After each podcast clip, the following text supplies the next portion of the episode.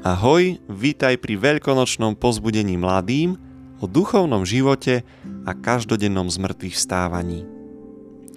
Kristus stal z mŕtvych, ale ako sa to dotýka môjho každodenného života? Uvedom si, že si prvýkrát zomrel a vstal z mŕtvych spolu s Kristom vo vodách krstu mocou Ducha Svetého. A posledný krát, definitívne, zažiješ z mŕtvych stanie a teda vzkriesenie tvojho tela na konci vekov, na konci sveta, kedy príde Kristus sláve, aby oživil, vzkriesil z mŕtvych tela všetkých ľudí k väčšnému životu alebo k väčšnej smrti.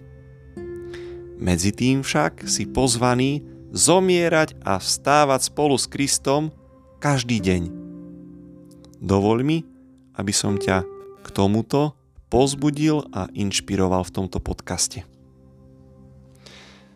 Na úvod je veľmi silné si uvedomiť, ako evangelista Lukáš opisuje udalosti z mŕtvych stania. Ako z stali dáva všetko do pohybu. Najprv je to otec, ktorý kriesi z mŕtvych svojho syna, mocových lásky, duchom svetým. Nehybné telo Ježiša je oživené duchom a hýbané k ženám, a učeníkom. V Evanieliu podľa Jána sú ženy prvé, ktoré sa intenzívne hýbu, bežia. Ráno, prvého dňa v týždni, ešte za tmy, prišla Mária Magdaléna k hrobu a videla, že kameň je od hrobu odvalený. Bežala teda. A prišla k Šimonovi Petrovi a k inému učeníkovi, ktorého mal Ježiš tak rád, a povedala im – odniesli pána z hrobu a nevieme, kde ho položili. Ženy dávajú potom do pohybu učeníkov, aj oni bežia. Peter a ten druhý učeník sa zobrali a išli k hrobu. Bežali obaja, ale ten druhý učeník bežal rýchlejšie. Predbehol Petra a prišiel k hrobu prvý. Drahí mladí, aj nás, tak ako Krista, Otec znovu kriesi svojim duchom zo smrti a nehybnosti. Kriesi nás k životu a teda k pohybu, kráčaniu až k behu. Lebo pohyb, kráčanie a beh je postojom nového života. Postojom učeníka, ktorý nasleduje svojho zmrtvých stalého pána a spasiteľa. Nehybnosť naopak je symbolom zostávania v tvoni smrti. Neochotou kráčať lebo je vyjadrením nehybnosťou hriechu a starého človeka, ktorý sa zatočený do seba nevládze hýbať, lebo je spútaný okovami hriechu, ktoré ho vedú k smrti. V liste Hebrejom autor prirovnáva tento postoj až k cúvaniu. My však nepatríme k tým, čo cúvajú na záhubu, ale k tým, čo veria, aby získali život. V homílii v starobilom čítaní na Bielu sobotu počujeme. Určite chce Kristus navštíviť tých, čo sedia v otme a v tvoni smrti. Čo sedia? Rozkazujem ti, prebud sa ty, čo spíš, Veď som ťa nestvoril na to, aby si bol uväznený v podsvetí. Vstaň z mŕtvych. Ja som život tých, čo zomreli. Vstaň, dielo mojich rúk. Vstaň moja podoba, stvorená na môj obraz. Vstaň, vidíme stadialto. Áno, Kristus stal z mŕtvych a dáva do pohybu aj nás. Ako vraví priliehavo pápež František všetkým mladým na Svetových dňoch hovorí o paralýze, nehybnosti, o gaučovom šťastí a o obutých mladých, ktorí sú povolaní kráčať s Kristom. Citujem. V živote je ďalšia paralýza ešte nebezpečnejšia a neraz ju ťažko zistiť. A stojí dosť veľa, kým ju rozpoznáme. Páči sa mi nazvať ju paralýzou, ktorá sa rodí, keď si pomýlime šťastie s divánom, s gaučom. Áno, viera, že k šťastiu potrebujeme dobrý gauč, pohovku. Gauč, ktorý nám pomôže, aby sme boli v pohodlí, v pokoji, v bezpečí. Ten gauč, ako aj tie, ktoré teraz existujú, moderné vrátanie uspáva, uspávacej masáže, ktoré nám garantujú hodiny pokoja, aby sme sa premiestnili do sveta videohier a trávili hodiny pred počítačom. Gauč proti každému typu bolesti a strachu. Gauč, ktorý by nám umožnil zostať zavretý v dome bez namáhania sa a bez obav. Toto gaučové šťastie je pravdepodobne tou tichou paralýzou, ktorá nás môže zničiť najviac. Ktorá môže najviac zničiť mládež, hovorí pápež. A prečo sa to deje, otče? Pýtajú sa mladí. Lebo kúsok po kúsku, bez toho, aby sme si to všimli, sa stávame ospalými. Stávame sa omámenými, otupenými. Drahí mladí, neprišli sme na svet, aby sme žili v stave vegetovania, aby nám to tu ušlo čo najpohodlnejšie, aby sme sa zo života aby sme zo života urobili gauč, ktorý nás uspí. Naopak, prišli sme pre niečo iné, aby sme zanechali istú stopu. Doba, v ktorej dnes žijeme, nepotrebuje gaučových mladých, ale mladých obutých. Ešte lepšie, v dobrých športových topánkach. Táto doba akceptuje len hráčov nasadených na ihrisku nie je tu miesto pre zálohy. Dnešný svet od vás žiada, aby ste boli protagonistami dejín, lebo život je pekný vždy, keď ho chceme žiť, keď ho chceme žiť vždy, keď chceme zanechať stopu. Dnešné dejiny od nás žiadajú hájiť našu dôstojnosť a nedovoliť, aby druhí rozhodovali o našej budúcnosti. Toľko slova pápeža. A teda, ak sme aj my dnes stáli s Kristom z mŕtvych, ako jeho živé telo, dnes teda, na Veľkú noc, hľadajme, čo je hore, kde Kristus sedí po pravici Boha. Myslíme na to, čo je hore, nie na to, čo je na zemi. Veď sme zomreli a náš život je s Kristom ukrytý v Bohu. A keď sa zjaví Kristus náš život, tedy sa aj my zjavíme s ním v sláve. Veď sme jeho živé telo, církev a on naša hlava. A teda to, čo slávime pri liturgii, sa stáva skutočnosťou pre nás. Božie slova, ktoré počujeme, majú moc uskutočňovať to, čo oznamujú.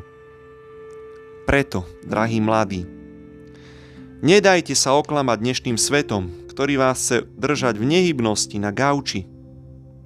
Zomierajte denne všetkému, čo vás paralizuje a spútava.